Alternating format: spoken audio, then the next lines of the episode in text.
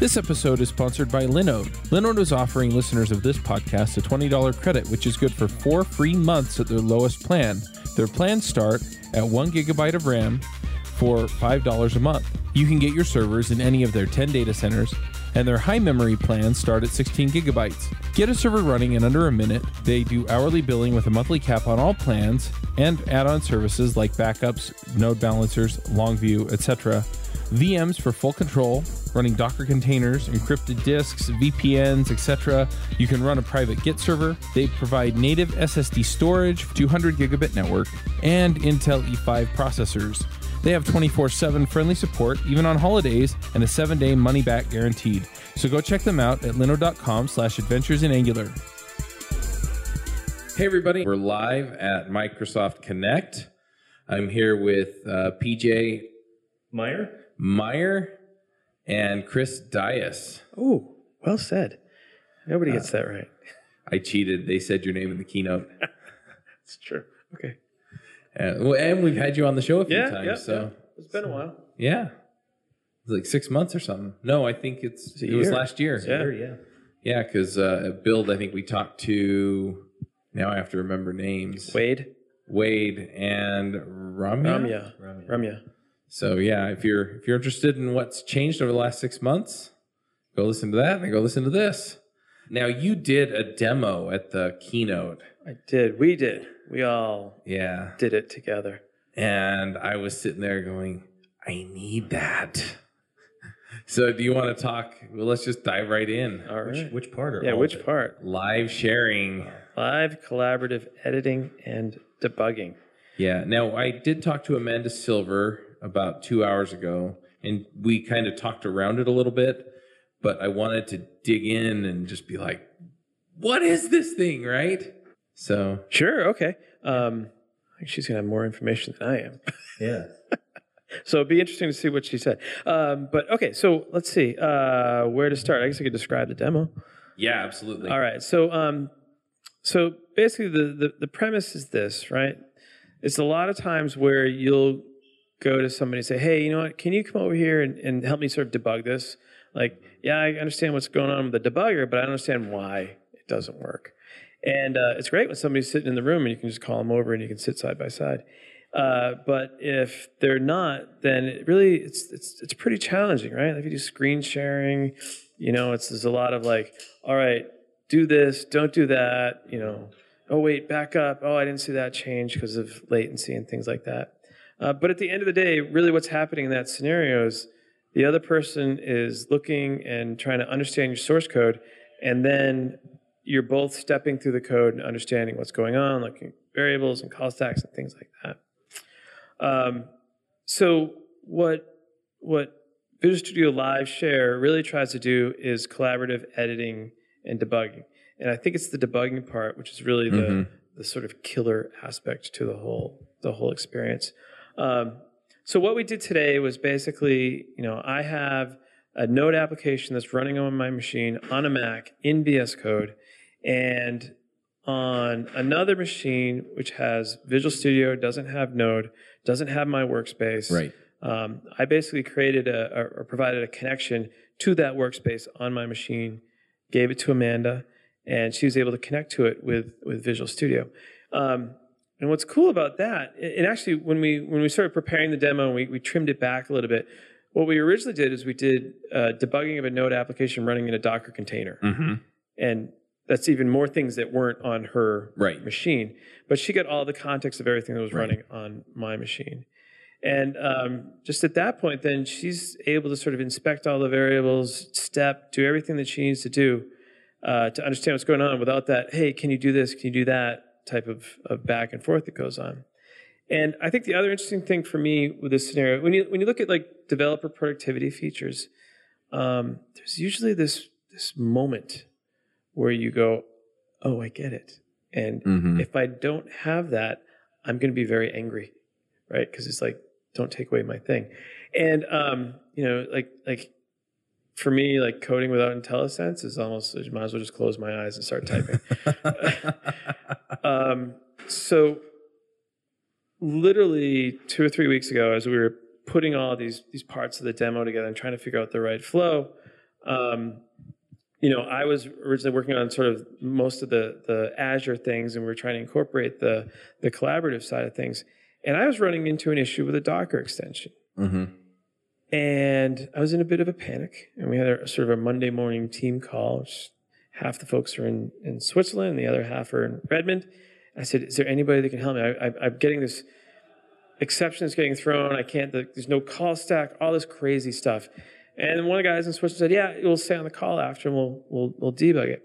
And we get on the call, and it was this like, "Okay, wait, go back to that file again. You just closed it. All right, no, stop. Hold right there.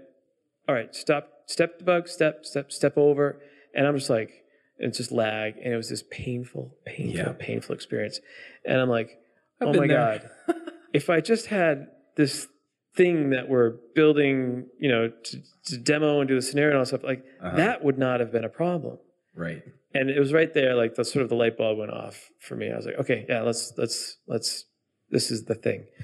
So for me, that's kind of like the the the magical part of it. And I I, I do honestly believe it's kind of the next step in the evolution of developer productivity. And I really, really believe it that it's it's the debugging part.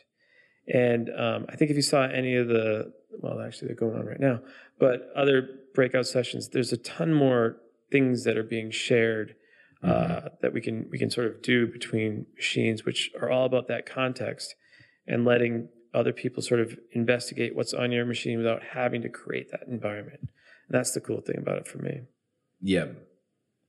Yeah, it was pretty cool. I mean, I've used I can't even remember, but there's there's a program out there that you can share your screen on and it's free if it's non-commercial use, which I was like, Whoa, what's the point? And, you know, everybody's Yeah. going to use this for commercial use. Um, and then I've used like Tmux, and so you both shell into the same machine and you share a session that way. And yeah, I'm just sitting there going, well, she just opened it up in the editor of her choice with Right. her plugins loaded and you know, you could do the step debugging and she could see what you were looking at, but she could also interact in whatever way she does. So you have Emacs bindings installed, she doesn't. Exactly. No big deal. Yep.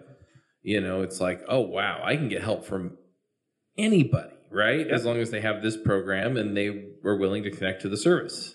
Yeah, and, and the other thing too is like, you know, there's a lot of context breakdown that you have to do. Like if I said here, go clone this repo, like all the stuff that you're working on, you basically have to stash it, put it somewhere else, do all this other work, and it's a huge context. Check switch. out the branch. Yeah, Install Node. yeah, exactly. And in this case, I mean, there's still a context switch from what you're working on, but there's no context switch on the workspace that you have to go and, and create and install and get to that place. And that's Yeah. pretty powerful too. Yeah. That that's totally true. Yeah. You go install Node, npm install. Okay, I can help you in an hour. You know. I mean, Yeah, uh, Yeah. Yeah, that's it's just it was just amazing. I mean, I'm just looking at it and going. Every time I think they can't come up with another cool feature for Visual Studio yeah. Code. yep, yeah.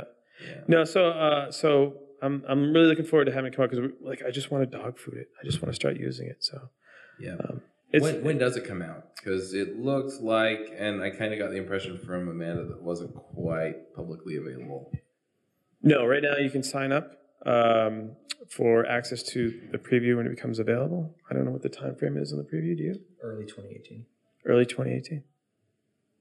tomorrow or will people watch the people will watch the keynote and then gouge their eyes out because they want it today It's a good thing and a bad thing. yeah Um, no, but I think people should definitely go and, and sign up. And then it, it's, you know, this this world, this model where it's kind of like just get a few people, do experiments, get the Mhm. feedback on it, instead of trying to come up with the big thing and having the big release. right Like is what we've done in the past with Visual Studio, right?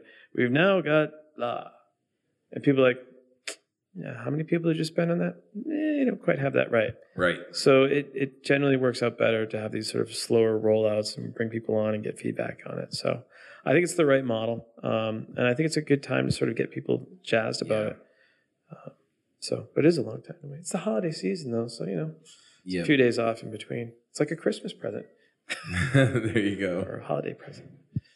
nice um so it seems like we we talk you know once a year or whatever. and it's like, all right, what's up with Visual Studio now? So what's up with Visual Studio now? Like what what what else are we seeing that's happened over the last year that people are excited about? Oh god! I mean, the biggest thing for VS Code is that we finally released support for multi multi the multi-root workspaces, and so this is the ability to have um, multiple top-level root nodes open at the same time. Previously, you had to have multiple windows or multiple instances of VS Code open, which is good, but then you have to do window management, which is kind of a pain. Um, and we've actually been this is the, the the biggest open feature request that we've had for the longest time, and it took us a very long time to sort of land it. It's about five months, I think it's been available in some form in the insiders release of VS Mhm. Code. And it's really it it's pretty close. We considered releasing it or turning it on in stable a month back, but we wanted to have a concerted push to get sort of the top extensions um, updated to support multi-root workspaces. And so the past month, that's a lot of what we did was really just sort of we reached out to all the top extensions, sort of almost handheld people, like, hey, can we make a pull request, get it up and and Mhm. you know, uh, it was pretty cool to watch because there was a bunch of a bunch of extensions. Like, yeah, we'll we'll get that done today. We'll push out a release, you know, next week or something like that. And so Mhm. people jumped on it very very quickly. Uh, but that's been the biggest thing that that sort of has been uh, released over the past couple of months. Um, there's other things that ca- came out like in the last milestone. You know, the ability to move the the panel that's been at the bottom, which is, is horizontal. You can make that vertical now. So if you've got a wide screen, you Mhm. can toggle move that around. You can move things around in that itself, so you don't have to fix positions anymore. Um, what else? What else, PJ? uh, language support. Um, so the we released the Python extension um, beginning of October. I think uh, we released a Java debugger. Hmm. So we're going to. It's sort of uh, what you said. We come together once a year and talk about what's new. We we sort of did the same thing as a team um, as we were coming up to connect. And we we had put together a, a blog post of like what, what's been going on in the past Mhm. year, um, and uh, every every month just so much comes out that it ended up being quite a long uh, quite a long blog post. But uh, live share, um, one thing that uh, we didn't get to show in the keynote today um, was debugging inside a container um, using Docker Compose. Um, so, and, th- and that was something that uh, we were also going to show uh, over Visual Studio Live Share. Mhm. So being able to debug on a, a different editor in a different machine on a different OS from inside a Docker container. Wait, run that by me again. So today, what we demoed was Node running on my machine on a Mac. right. Amanda didn't have Node installed on her machine. What we were going to do in the in the demo was actually run and debug a Docker container running on my machine, running a Node app hmm from Amanda's machine, which didn't have Docker or Node or anything. Oh, else wow. Yeah, yeah. So it was just a sort of another layer in the whole mix, Mhm. just to kind of make the point. Like it's it's really the the shared debug session. It's not running stuff over there. And really, the only reason we took it out was just a matter of time. Right. It's, Right. Just, it's just one more thing that you have to sort of explain what's going on. But uh, it's pretty cool. It works like a champ. it was wild. Yeah. Yep. I, and I love all the Docker integrations that come in Visual Studio Code. I mean, Docker is, I mean, it's it's simple in concept, you know, as far as what it does and sort of how it works. But then actually getting things set up in it, I mean, I still see people tripping over it all the time. Yeah. And yeah, there's an art form to the Docker file. It yeah. was funny actually in in uh, the run up to the keynote and, and practicing trying to get the demo configured. Uh, I've used Docker uh, for a while outside of VS Code, and we're trying to get things things set up and resetting. And I keep typing out these you know long commands in the terminal, and at the same time, Chris is like, "Why can't you just click that button in VS Code? That would have Yeah. done all of that." It's like, oh, I, should, I really should spend more time with the Docker extension. Yes, Yeah. you should. yeah it- it's but it's that kind of stuff right it's this stuff is easily automatable it's something you do a lot of the time when you're using docker Yeah. and it just okay well plug in plug in plug in plug in go you know it just puts all those pieces together for you and Yeah, the cool thing I think, like the cool thing, the cool latest thing that I would love to be able to figure out how to do in the Docker extension is this notion of um, multi-stage build Docker files. Have you played with those yet? Mm-mm. Oh, geez, blow your mind out of the water. Like, first Docker, you're like, really? Okay, and then you get it. You're like, okay, this is awesome. But basically, with a multi-stage uh, Docker file, what you can do is define basically what, what happens in different layers of the build process. So what you can do is, for example, in your first layer, you can do a development build of your output Right. and then you save that off into some named thing. And then in your second layer, you install all of your production dependencies, Mhm. and then you save that off. And then your third layer, you combine those two things together. And so you can automate the build process that uses development resources all in one big step. And so it's a little bit hard to say, okay, the, the Docker extension can just figure out that you need to do that, so it's a scaffold out or anything like that. Mhm. But um, that's actually, I think, one of the one of the pretty cool things that's coming along there that we want to add in. Nice. Um, but before we, we, I could spend all day talking about Docker. Um, but a couple of other things I, I thought about as far as new things that have come out um with VS Code uh, over the past year. It, there's another thing. This was in the blog post, I think, as well. But um, you know, I mentioned this this morning. The the plain JavaScript experience in VS Code is actually driven by the TypeScript compiler. Yes. And um, so you get all the goodness of TypeScript. And if you're doing TypeScript as well, you get all that goodness. But what we're seeing now is a lot of quick fixes and refactorings coming out of the TypeScript compiler that we can then start to leverage in VS Code. We're starting to see more and more of those things come online, which is very cool. Um, what else? What else? One thing that you also showed off in the keynote, and when you mentioned that you can have two top level folders, is kind of what brought it to mind because it's what it looked like. But serverless is taking off, and you showed that you can deploy functions to Azure Functions. You know, and they're they're not part of your app. I mean, they're part of the wider environment, but a lot of times we, we build out pieces in Yeah. in services, and then you have things like microservices that run in Azure Functions that are essentially just snippets of code that script along and connect to infrastructure. Yep. And yeah, you just wrote it up, spun it up. It was it was gone. And if you've ever tried, like A- Azure Functions is fairly uh, approachable. But I've done stuff with like AWS Lambdas and trying to get all of the right permissions set up, Yeah. and all of that garbage, and then did it actually run? And then debugging the thing. Oh my gosh! I mean, what a royal pain! And you can spin them up out of Visual Studio Code and debug the freaking things. I Yeah, was yeah. just like, oh man, Yeah. that would have saved me hours That was of another- my life. That was another thing that we had to trim down from the demo today, just purely from time. There's more. This that gonna makes me happy. This is going to become like the director's cut of the. This is the director's cut of the demo. Yeah, this is awesome. Yeah. There's other things that I wanted to put in the demo, but uh, we had to trim it down for time. Uh, but with the Azure function extension, there's a button in there. You just click on it. It says new function. Where do you want to put it? But then it says what's the trigger, right? And the Uh-huh. most basic one is just an HTTP trigger, right? It's just Yeah, that's pretty endpoint. common. Yeah. So boom, put that, scaffolds it out. Breakpoint F5. Click on the link. You, you, you've got your function. It's like 30 seconds. 30 seconds we couldn't do in the demo, but still. Uh, but the, the the ease of getting up and running, and and again, it's the debugging of it locally on your machine is just, just mind blowing to be able to do that. The thing that that was really, and but that's sort of easy, right? With the HTTP trigger, right? It's just localhost, whatever. Yeah. Um, the thing we tried, and I don't know how well it came across at the end of the day in the demo that we did today, but the, the trigger on the function that we ran was a Cosmos DB database trigger. hmm And that Cosmos DB is in the cloud. Right. And that database in the cloud changed, and the function ran on my machine. Whoa. Yeah. So that was just That's awesome. that's that's what happened. So when when people tweeted about it, we updated the database in the cloud running a service, and we were running the function locally. Uh-huh. and it's literally the exact same runtime that runs up in the cloud. Right. So, yeah. So that's it's kind of mind blowing. Like, whoa, and what it's and it's a special you know link between between Cosmos DB and Azure Functions where you, you can you basically just say you want to use this Cosmos DB trigger and whenever data changes in the cloud the function will get run Yeah. without any sort of extra configuration on your part. to try make that stuff work. Amazing.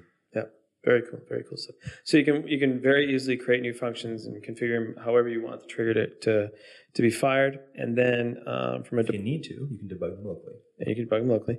Um, and then to deploy it, basically it's a right click, and um, there's a number of ways to set up deployment. And the most simplistic way is is we zip the thing up, and we just upload it to the function.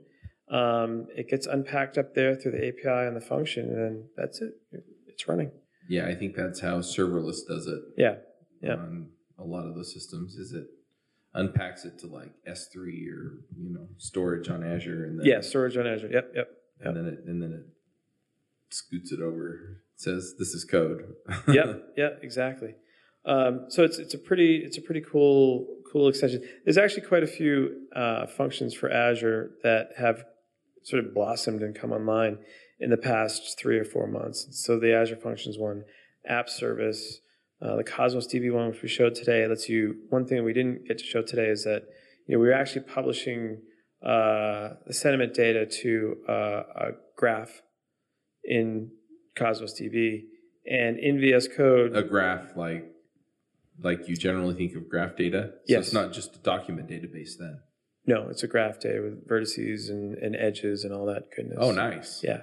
So we basically take the tweets and the sentiment and the the uh, hotel and we publish it up into a graph database. And with the the Cosmos DB extension, you can drill into your collection and basically run a Gremlin query right in the tool, and you get a nice graph visualization of it. Um, it's still pretty early, but you know the idea is that you can sort of iterate, you know, what we call the inner loop on the Gremlin queries that you're going to write in your code right there in the tool. Okay, that thing looks good. I kind of drill around, blah blah blah blah, and I get that. I can just go paste it back into my app. Um, but we had to cut that because of time. This is the we had to cut that because of time episode.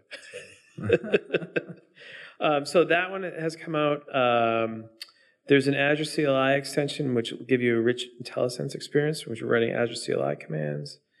Um, did I cover them all? Cover Of course, the Docker extension. The Docker extension one's interesting um, because it will light up if you have the Azure account extension installed on your machine. hmm So if you don't have the Azure account or any other Azure extensions, you don't get any Azure stuff. Right. Right. Um, because if you're not doing Azure and you're just doing Docker, then you don't need to see all that. Right. So the the fact that Chris was able to go into the Docker extension and right click on an image and say deploy to app service, that's because he had Docker and the Azure extension Right. installed. Yeah. Otherwise, it just it wouldn't be there. It works like Docker. Yep.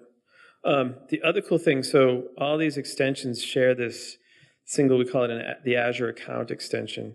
And basically, if you log in your subscription, and you do the, the device login dance. And then all the other sub- uh, um, extensions just basically ask this one uh, extension for all your subscription information. So there's not multiple logins all over the Right. place, right? It's one single uh, uh, experience. But the other cool thing about that is extension, if you've seen this in the Azure portal, um, where there's the cloud console, where basically you can spin up a console in Azure, have full access to the CLI, it's mounted storage, you can persist files there. But you can do the same thing directly in VS Code. So you say open up a cloud console, the terminal window opens up, and it's actually connected to your Azure Oh, instance nice. subscription. So that's a pretty wild thing to go and because all of a sudden you're like you're working. It's like SSHing, but it's not right. You're like Right. okay, but there is a container running up there. Mhm. Um, so, which it, it- this is the most mind blowing thing because of the the simplicity of the extensibility model of VS Code. It's really just doing standard in, standard out piping of what's coming back and forth over the wire from the cloud console, and it just worked. It's awesome. That's awesome. Yeah. So cool stuff that's coming out there. Um, what else come out in the tool? I have another thing I want to ask. Oh, I'm sorry. Yeah. Um, there was a whole bunch of talk about AI right at the end, you know, that last section of the keynote. And it sounded like there were a bunch of AI tools for Visual Studio and Visual Studio Code. So this was the Azure Databricks session, or was yeah, the or was it the AI keynote that Seth did? Was it it? was the AI keynote that Seth did. okay. Yeah, they they they. I mean, they did the Databricks, and that Yep. looked really freaking cool. That is pretty cool. That was the first time I saw that. but um, yeah, it sounded like there were some other AI tools that were in or were coming to Visual Studio. Maybe I misunderstood that. that. Uh, I mean, some of it's in Azure, and I'm assuming you poke it from Visual Studio. I don't know. We were at Katz's Deli. no, actually, I, I didn't see that part of the, the AI go, You stole keynote. my you stole my pick, but I guess the, one of the nice things about how easy it is to extend VS Code is that a lot of the extensions that are built from VS Code aren't built by the VS Code team themselves. They're from teams all across Microsoft. No, but I'm thinking about like the um, the Jupyter Notebook extension for VS Code, Mm. Uh, where basically you can write you know your Python code, and on the right hand side you get this really cool visualization, sort of Mhm. live. Um, and I do know that the like, I think you you said that you know we released the oh that was the Java debugger that you're talking about. but uh, the Python tools uh, have been um, updated, and there's there's I'm sure that they're doing work there as well. But I guess I'm I'm a little bit uneducated in this space. I can't No, answer no, that question. It's it's I totally feel fine. So so what are you what are you working on now? What's what's coming up in Visual Studio Code? Um, let's see. So, so like I said, we had this big push with multi-root workspace, and we're kind of closing into the end of the calendar year. So the next milestone is kind of a, just a uh, a feature, you know, for the most part, a featureless milestone, Mhm. um, and it'll span you know November, December timeframe, and really focus on you know debt, bug fixing, performance, things like that. Um, and from there, um, gosh, what is on the roadmap? There are so many things. You can go to GitHub and check. I, I know we published it all up on GitHub. if if only we had a, a small device that was portable that could connect to the internet and tell us these things. As a developer, you love building things that are fun and that matter. Do you want to add authentication to yet another app? Do you want to stay updated with all the security issues and patch them? Why not leave that to the experts? Auth0 is the easiest and fastest way to implement real world authentication and authorization architectures into your apps and APIs. You can allow your users to log in with either regular username and password, social identity providers like Facebook and Twitter, or enterprise identity providers like Active Directory, Office 365, or without passwords with an email login like Slack or phone login like WhatsApp. Getting started is very easy. Add authentication to your Angular 1 or 2 Plus or Ionic app in less than 10 minutes by writing only a few lines of code. No credit card required. Get the free plan or try the enterprise plan for 21 days at auth0.io slash adventures in Angular. That's auth0 with the number zero. Auth0 is trusted by developers at Atlassian, Mozilla, Bluetooth, Optimizely, Financial Times, and the Wall Street Journal. Try it out at auth0.io slash adventures in Angular. That's the number zero in auth0 and get back time building core features. Okay, yeah, now I remember. Sorry. Um, let's see. So over the next six months or so, uh, what we're really focused on, like I said earlier, which is we're starting right now, is like performance, memory usage, uh, dead code, startup performance, um, and Can, re- can I stop you real quick? Because Yeah. you're talking a lot about performance, but are people actually having performance issues with Visual Studio Code? um, Or is this just, we just want to make it better because we want to make it better? So in general, we want it to be better, and and, and yes, there are some performance issues on Windows. So I'll go on both sides of that. So you, you know, an editor is not a very uh, it's the worst word I can come up with, but it's the most accurate, which is like a sticky tool Mm-hmm. right? Like, like if you um, were patient enough with us and you tried VS Code a couple of times, and you finally got to the point where you you liked it and you came Right. over. You going back to another tool is as easy as you coming to the tool. Right. And one of the key value propositions of VS Code is the fact that it's it's fast. And Mhm. so we feel like if we don't keep on top of that, then it's easy for us to lose the folks that easily came to us because they didn't like the performance of something else Right. right? So that's one major, major driver of our work in fundamentals and performance. And the other uh, driver of it is that um, what we see when I when we look at our telemetry data is that um, startup performance on Windows is increasingly regressed. Oh, interesting. Yeah, as compared to other platforms.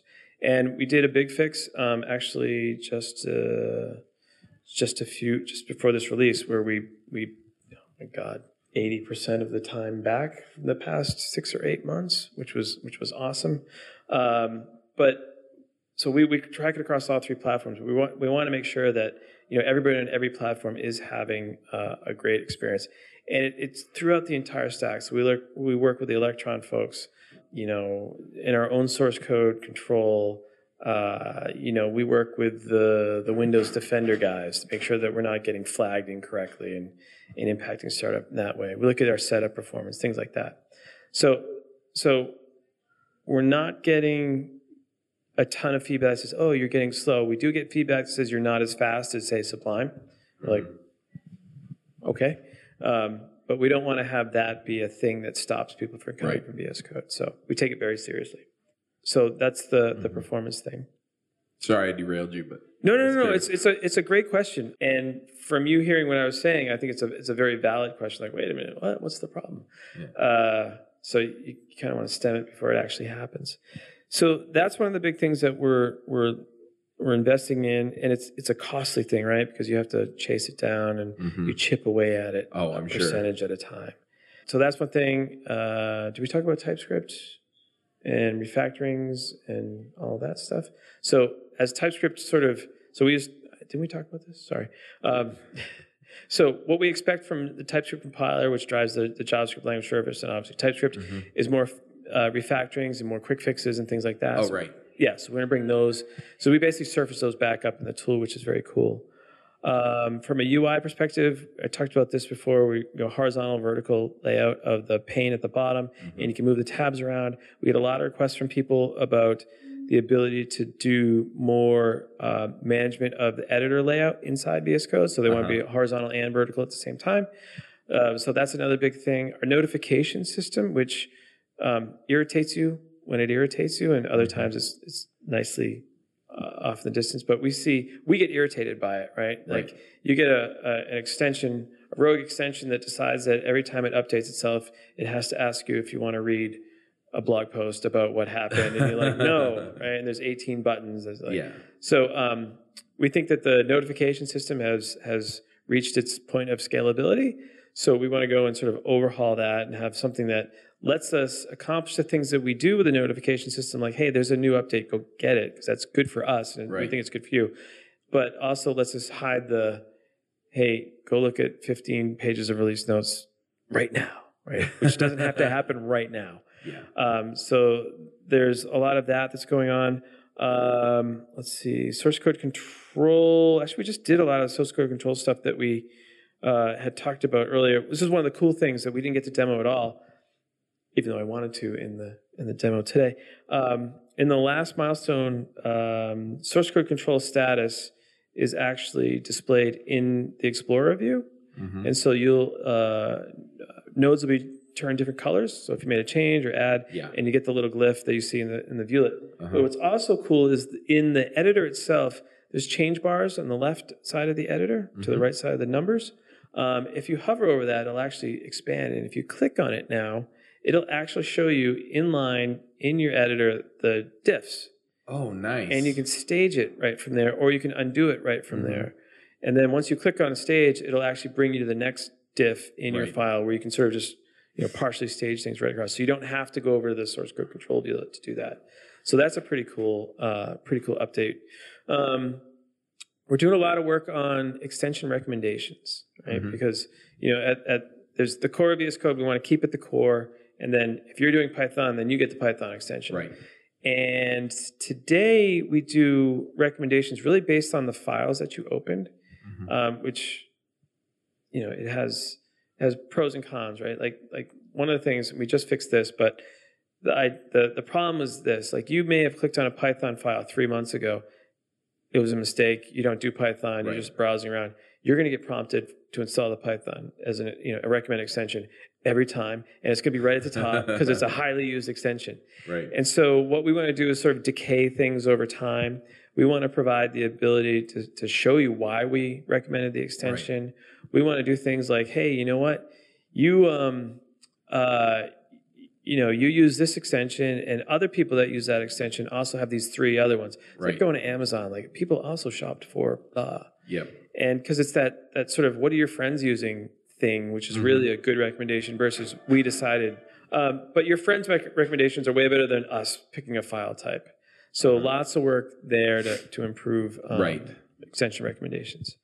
Anyways, so that's that's sort of things off the top of my head. But as we were talking about before, uh, we published the roadmap and the wiki uh, in GitHub. So everything that we're planning on doing is up there. Um, we just, like I said, published the the the longer term roadmap, which covers a lot of things that we talked about. Um, and then on every milestone, again, we do our iteration planning where we publish all of what we're going to do in, in that time frame. So continuing to you know drop a lot of cool new features. Nice. Yeah.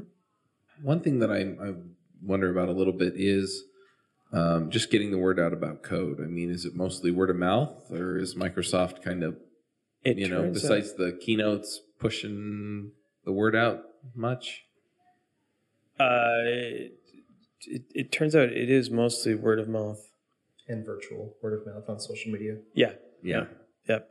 Uh, like like, um, you know, you, you get somebody that that you see it on, on Twitter. They convert over to code. They get a bunch of followers, and then all of a sudden you see this nice little progression after that.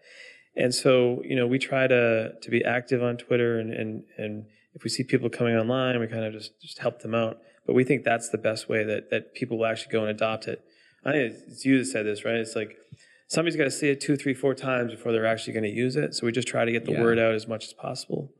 Um, and we use sort of the the Microsoft events, which which really the the you know the the, the thing about VS Code is that it's trying to sort of create a connection with developers that Microsoft traditionally can't talk to. Mhm. So Connect event may not be something that developers that we want to actually reach out to actually pay attention to. Right. But when we do have an event like this, we try to you know get the message out. We Mhm. use that that that it's a pretty big pipeline to developers that we, we reach with the Connect event. So we'll Yep. participate participate in that. But we really think the viral nature of it is the best way to go Mm-hmm. and get people to um, sort of learn about it and then start to adopt it. Yeah, that's something that Richard Campbell said uh, last night when we were chatting. He's like, he's like, uh, you know, people like he and Carl are already talking to the Microsoft folks, and they're the people who are paying attention to the keynotes and getting excited about the announcements and stuff like that. And then he said that the reason they bring in people like us, you know, JavaScript Jabber, some of the other shows that are here, is because we don't reach that core group, Yeah. right? Yep. And so it's that it's that same outreach, right? It's somebody that people are listening to or paying attention to, not because of Microsoft, but because of something else. And yeah, Visual Studio Code comes up. Hey, this tool does these things that make my life better. And so they go try it out. Yeah, it's like one of the reasons why we have like code.visualstudio.com versus us being a part of the larger Microsoft Visual Studio.com. Because we try to sort of drive, you know, people doing searches and stuff to go there and not as part of the, the major Microsoft landing pages. Um, but yeah, it's to try to get around and outside of where we traditionally talk to people.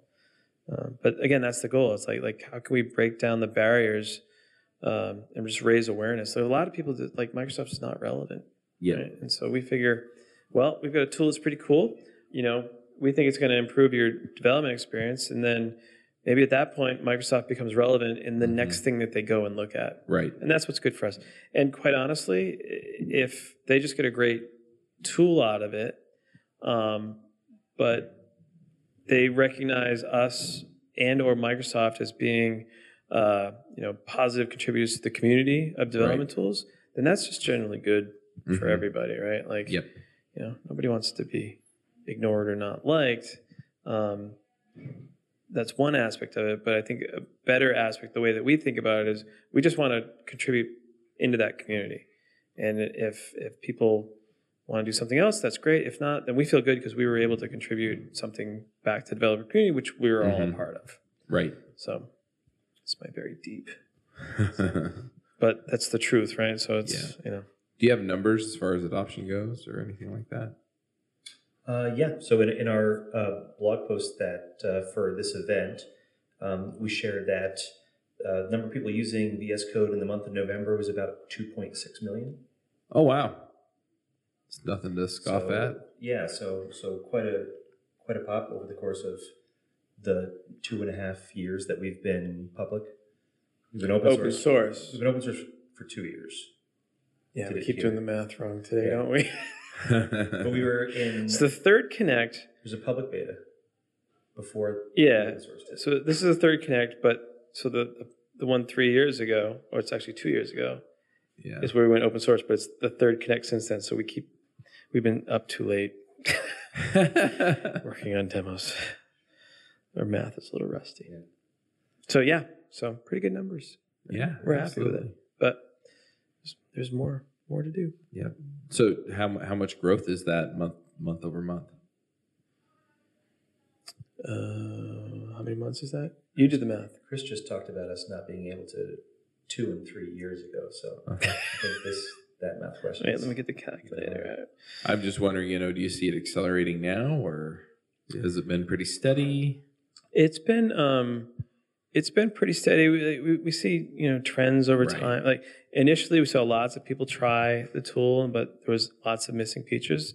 And then we've seen them sort of come back. We've seen little bumps when we have these uh, types of events. We see holiday lulls, things like Mhm. that. But in general, it's been a, a fairly good progression up. There's no there's no magical spike or anything like that. But Right. It's just solid, steady growth, which is I think good. Right. Uh-huh. There was no like one big thing we did and then that's it. Right. So And I think it's also it's it's good. I think motivation to make sure that every month when a new stable release comes out, that we have a lot of things to talk about, so we can stay stay in that conversation and have people share share tweets about what new feature they just discovered, whether it was a feature that just came out or a feature that maybe had been out for a while, but Right. they just discovered it or rediscovered it. There's a lot of times that happens where there's there's now so much um, there in the editor that people that work at Microsoft, we work with every day, you know, Command Chris- D. yeah, Mhm. Chris, favorite. That, that's I, I think that's how that made that in the demo so strongly was because he was just doing that casually, and all of us were like, "Wait, I didn't know you could do that that way." You just select and keep selecting with Yeah. Command D. You gotta put that in the- But like like I said earlier, it's you know there's there's growth, but because an editor is not necessarily sticky, Right. you gotta continue to, to sort of be open, deliver features, and show progress, and people will stay engaged. If it becomes stale, people are gonna go, all right, this is a dead end for me. Where else am I gonna go? Right. So there's a lot of just that that that grind that we do, but it's it's necessary. Right. pays off. So, what do you envision Visual Studio Code becoming? It seems like you know there's this steady progression. You keep adding in tools that make it easier to write code. Do you think you'll ever run out of things like that that make it easier to write code, or you know maybe it'll evolve into something else, or I, I don't know. No, I think I think um, I mean I think we'll we'll continue to try to innovate on developer productivity, uh, like we've, we've we're trying to do with the collaborative um, editing and development experiences. Mhm. I think that um, you know it's interesting because it's an editor. You want that core to be so lean and Right. mean, which is like add Yeah. more stuff is more code, which you know so you get a, Right. you- what that mm-hmm. trade off is. So I think over time you'll see more and more of our activity will be in the extensions that Right. are around it and enable like like we we just put a whole ton of activity or, or effort into bootstrapping a bunch of Azure extensions. Like, and if you don't use Azure, you can use some other platforms. It's fine. But man, if you do, there's a lot of great functionality that's there. Right. Um, and what we try to do is we say, okay, what do we need? And we and from all these extensions, and are there common things that we could do in the platform itself that would benefit every extension? And if there are, we go and we we add that. So like you see like Mhm. these sashes where you can contribute things to the Explorer. Well, that's just generally good for for everybody. Right. Um, so we try to push things down that are, are good for everybody.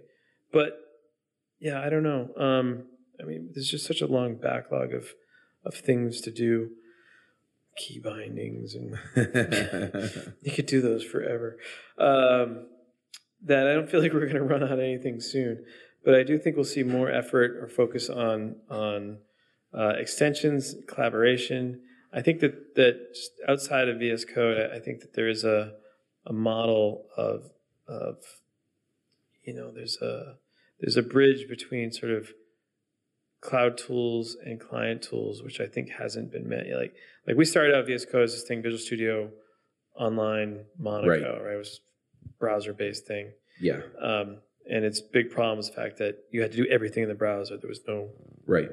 You see lots of those tools kind of come and gone, browser-based tools, Yep. and everybody's doing stuff on the client. But there still feels like there's a, a model here where you know you can spin up. We saw a little bit of this today with uh, the Azure Container Service Development experience in Connect, where it's basically you're developing against a container that's running up in Kubernetes. It's running in an environment. You can spin one up very easily, and then you can connect to it. And sort of you, you kind of work with it like it is local, but when you're hitting F5, you're actually running it up in the cloud. Mhm.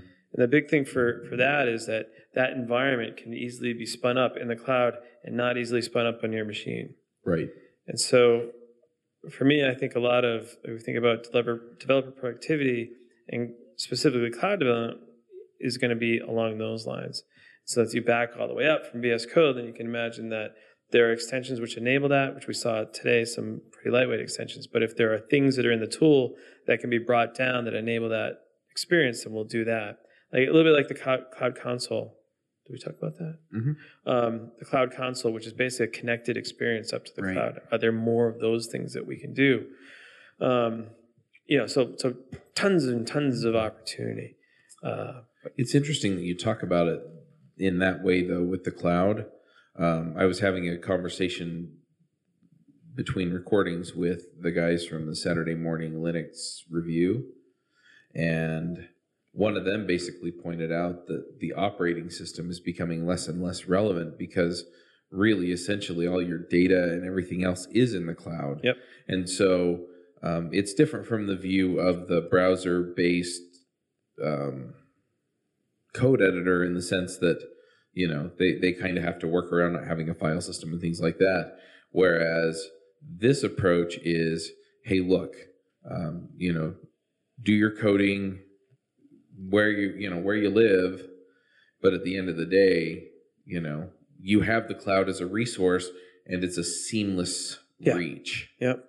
and so, you know, I, I it's interesting how the cloud can become more and more relevant Yeah, and the standard development practice. and the product, productivity things changed a little bit, right? Because yeah, I can type fast and, and all that stuff, but Uh-huh. there's all this other stuff that you have to do around it. That if you can eliminate that, then that Yeah. is another way of in, in increasing developer productivity. yeah, yeah, you get these things out of my way so that Yeah. I can just be the coder. I don't have to be the DevOps guy and the Yep. Yep. you know the stand up the Docker guy and all that stuff. Exactly. yep Yep. Interesting. Very cool. So I'm kind of curious, and I think we have a few more minutes. So as you prepare for these keynotes, you know, I know that they're rehearsed and, you know, that, that you have pretty specific things you want to show off. But what's kind of the process for that? I'm, I'm just curious, you know, you see the big productions that are put on at Build or at, uh, you know, WWDC or whenever there's a big announcement from, you know, some big tech company you know, what, what's the process that Microsoft goes through? They decide what they want to showcase, who they want to showcase it. Practice, practice, practice. So let's see. It's just, there's so many ways or things to talk about here. Let me figure out how to get started. So I would say that there are. Well, I can I can speak mostly of like the demo that we do hmm here, which is it's a very end to end, hands on. It's all live. Right. There is no faking. Yes, something goes wrong, we have plan B, but the whole goal is everything is live. And everything that we did today was completely live. Um, the story, yes, we go, okay, we're going to do this, this, this, so we Right. tell it all, but that, like, like, like distilling down, like we want to talk about serverless, we want to talk about this, that, the other thing, what's great for no developers, non-Microsoft, blah, blah. So you get this whole sort of story that you want to tell and you go, okay, well, I've got all these different different things to sort of bring into the mix, and basically you you you you put it on the pot, you kind of stir it up, and you figure out Uh-huh. what's in there, and then you try to string it into a story that makes sense. And the way that I I'd like to do a demo and tell the story is like really like how would it logically make sense if I was a developer that I was going to go and do this, right? Like Uh huh. like PJ's we're always talking about like you know the the Julia Child's chicken and the turkey in the oven, right? It's like I did this, let me go in the oven, and now here's the fully cooked chicken. Like I don't personally like that, right? like I want to like build the thing end to end because I think it has credibility and it's more interesting. And and if something goes wrong, it's almost okay, right? Because Right. people can feel that like you're walking on the edge here, right? Yep. and if you could pull it off, that's awesome. And if you can't, I'm probably going to give you a pass on the first failure. The second one, Mm-hmm. maybe not, but at least you know you you you tried, right? Um, yeah, they had that in the keynote again during the um, AI or machine learning segment. Uh, Scott Hanselman wrote uh, Portland 4 on the, the pad. It was doing numeric recognition, right? And it pegged it as a 4. And they, they went, oh, well, and one of them saying, well, let's try that again. And the other one saying, well, let's assume that it failed. And it was pretty obvious that it wasn't supposed to recognize whatever Yeah, it scribbled yeah. on there. Yeah, yeah. So like for us for this for this keynote, at least the like the process that that went through for Scott, and you, you can probably elaborate more on it. But from the from the demo perspective, really it starts it's a couple months ago. Yeah. Like we kind of talk, like we we talk with um, you know Scott and other people about sort of what we're trying to do with VS Code and extensions in Azure and all Uh-huh. that stuff. And we try to really present sort of the end-to-end experience from a developer perspective, right? Because that's what we're going to try to build. Mhm. And um, so we kind of get on this, this sort of process of telling that story over and over again, and it morphs 1,800 times Right. and we we iterate, we iterate, we try to get it to work, we try to get things fixed, we try to get other teams to build stuff, and it's really just this massive coordination because you're really you're, you're building out across all these different distinct product groups and, and bringing it together as it should be if you're a customer of the product, right? And there's not a lot of places where we do that except in these sort of big keynote things. Um, so it's just a lot of work to try to pull all that stuff together. And then once you kind of get the story whittled down, and it's like, okay, what are the steps? And then it becomes, how long does it take? Right. Because you have an allotted amount of time before you Right. people lose interest in what it is that you're doing.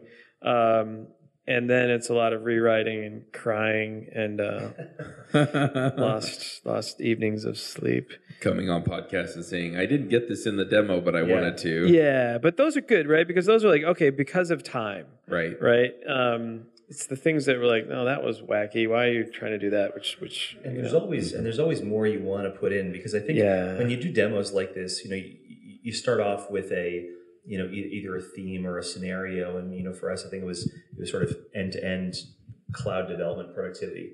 Um, and as we as you work through the story and you you know you have sort of your tools and, and technologies that you're looking to work in you know things that you know we like like you know, docker and serverless and things like that.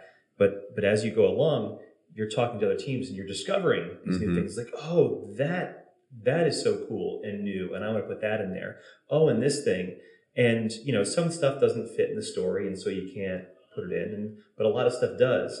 So you you end up building this this demo that you become really really attached to um, and then you know, the realities of putting it in you know large production like this. Like we only have so much time. We we start off the show so there's a lot of pressure Mhm. for us to be on time so don't put everyone else behind. Right. so you have to make some hard decisions and and some stuff you know doesn't make it.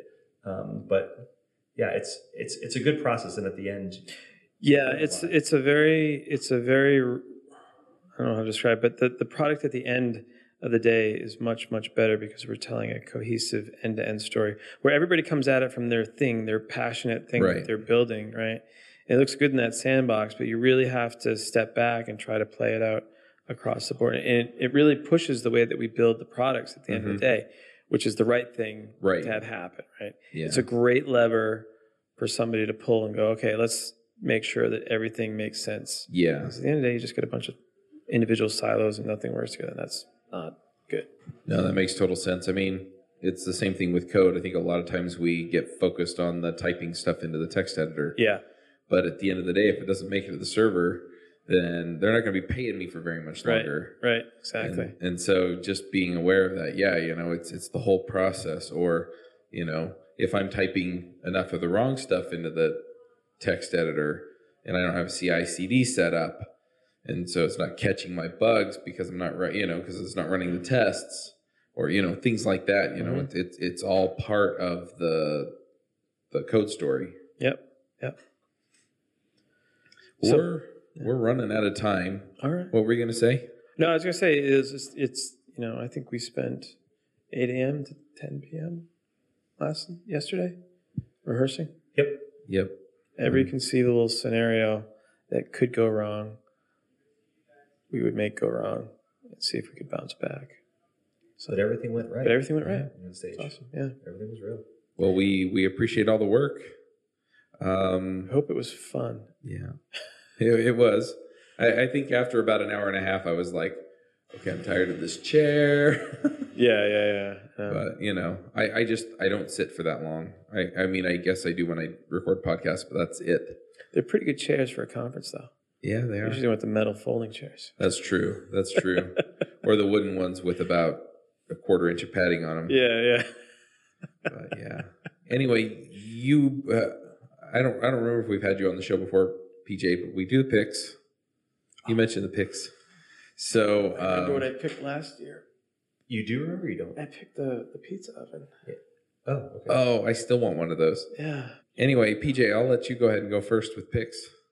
Are you ready to master Angular? Oasis Digital offers Angular Bootcamp, a three day intense workshop class for individuals or teams. They cover Angular 4 and 2 and focus on the skills and knowledge you need for complex, data rich applications. They also still offer AngularJS for teams supporting older projects. Bring them to your site or send developers to them in St. Louis, San Francisco, New York, DC, and other cities, and online at angularbootcamp.com. Well, let's just say Katz's Deli. Pastrami sandwich. So Pastrami good. We went last year. Um, I went with AJ, who's on this show, and James and Andrew from the iPhreaks show. Oh my gosh. And I'm doing low carb now. And so I'm looking forward to going back and saying, yeah, just don't give me any bread. Yeah. Yeah. But yeah. But but the meat's the good part anyway, right? It's like It's like just give me a fork and a pile of meat. yeah. We're good. Uh, let's see. What is mine? I think I have to go along the pizza lines again. Keste? I was going to say Keste Pizza in the West Village. We went there the other night. Great, great Neapolitan style pie. It was Nice. really, really good. Of course, in Italy, they call Neapolitan style pie just pizza. Pizza. Yeah, I know. I know. I lived in Italy for two years, and oh yeah. yeah, Where? um, mostly in the Northeast. So around Florence and then up by Venice. Oh, cool. That's awesome. I spent five months in Verona. Living the dream. Yeah. Well, you were living the dream. Yeah, I was a Mormon missionary for two years over there. So That's a pretty good place to go. yeah, can't Nice. complain. It was wonderful. Good for you. But yeah, I'm always on the lookout for a good place. Of course, I'm low carbing, so again, I just scrape the toppings off and eat those. Yeah, yeah. You gotta. I just once a week. eh, Just gonna have. There you go. Yeah, sometimes you just have to, right? yeah, yeah.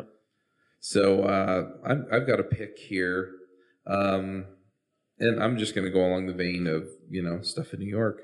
So last year was my first time in New York City, and so I just told them, look, I want to stay an extra two days.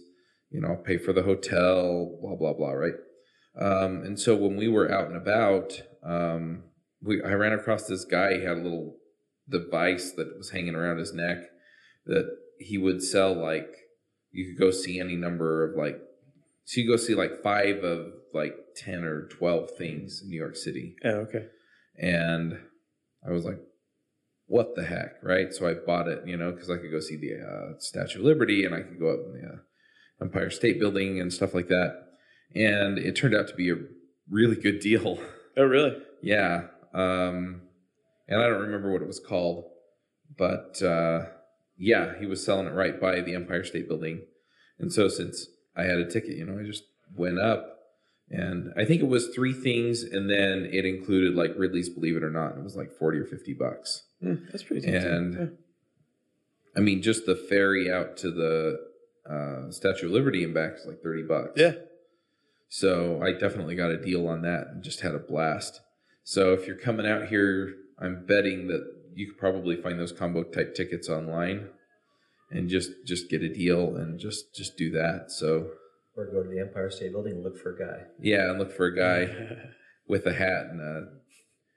I I had a receipt. I swear it was like four feet long, right? And so I'd, I'd unfold it on the counter. Yeah, uh, yeah, I think you're this one, yeah, yeah, yeah. but you know, That's awesome. it was a good deal, and I had a had a good good time. So Good. I'm staying an extra day this this time I don't know what I'm going to do yet.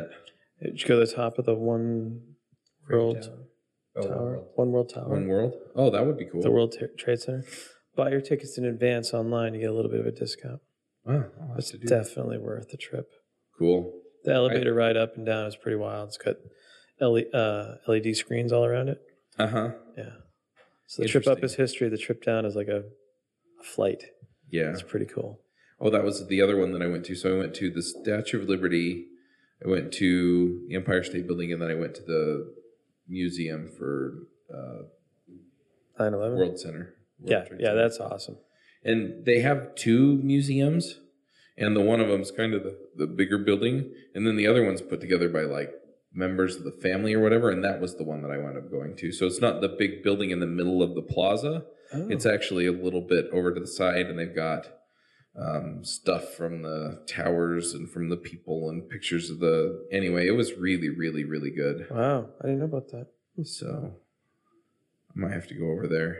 But anyway, so yeah, New York City's been a fun trip the last two Things years. to do, yeah. All right. Well, All right. Um, the last thing that I'm going to ask is if people want to see what you guys are working on these days, or if you have a blog, or they follow you on GitHub or Twitter or anything like that. What, what are those handles or links?